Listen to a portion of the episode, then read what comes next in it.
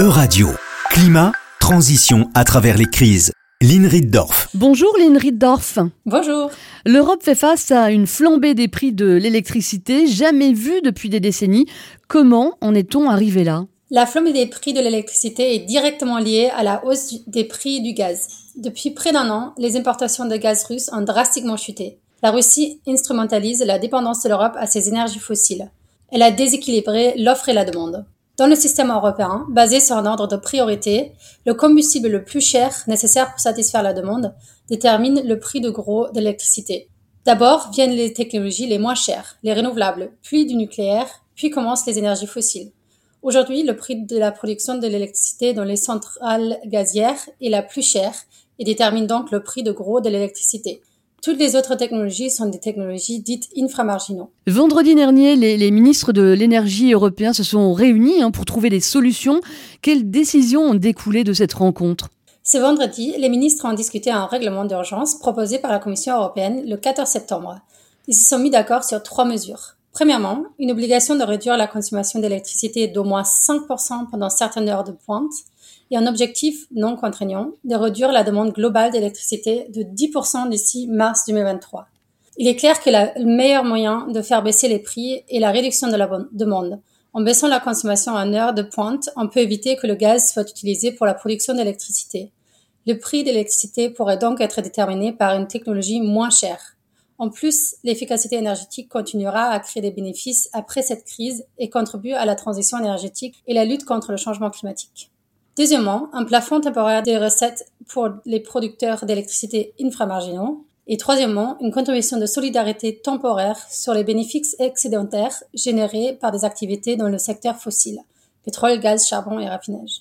Ces deux mesures sont justes. Elles redistribuent des bénéfices que les producteurs d'énergie ont réalisés largement en excédant des recettes attendues. C'est une première en Europe de taxer des bénéfices excédentaires et peut-être une ouverture vers un système fiscal plus équilibré. Ces mesures vont-elles faire baisser les prix d'électricité pour les citoyennes et les citoyens? Si les États utilisent bien leurs recettes additionnelles, la charge pour les citoyennes et les citoyens pourrait être allégée.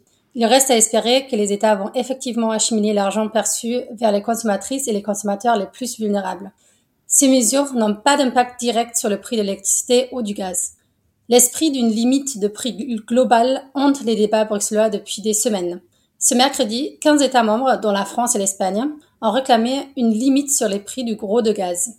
Or, d'autres États membres, comme l'Allemagne et les Pays-Bas, restent fermement opposés à une telle limite. La Commission européenne, quant à elle, ne fait que multiplier ses mises en garde contre une telle mesure.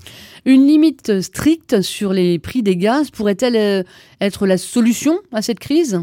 L'Europe est complètement dépendante des importations gazières. Soyons clairs, nous sommes dans cette crise à cause de cette dépendance toxique aux importations des énergies fossiles, et non seulement du gaz, mais aussi du pétrole. Comme la Russie a réussi à perpétrer un déséquilibre entre l'offre et la demande internationale, nous sommes obligés de payer des prix exorbitants pour attirer du gaz sur notre marché. Si nous mettons aujourd'hui un prix limite sur le gaz à l'importation, nous risquons de ne plus attirer assez de gaz et à faire face à une rupture d'approvisionnement. Si les livreurs décident de ne plus vouloir nous vendre du gaz, les États devraient alors payer la différence entre le prix limite et le prix marché. Ceci serait très cher et une subvention des énergies fossiles qui fausse le marché. Une telle mesure ira complètement à l'encontre de nos efforts de lutte contre le changement climatique. Alors, quelle est, d'après vous, euh, la solution, Lynn Riddorf Aujourd'hui, l'énergie renouvelable est la moins chère à la production. Pour faire baisser le prix de gros, il faudrait donc rapidement et drastiquement augmenter la production d'électricité à partir des énergies renouvelables.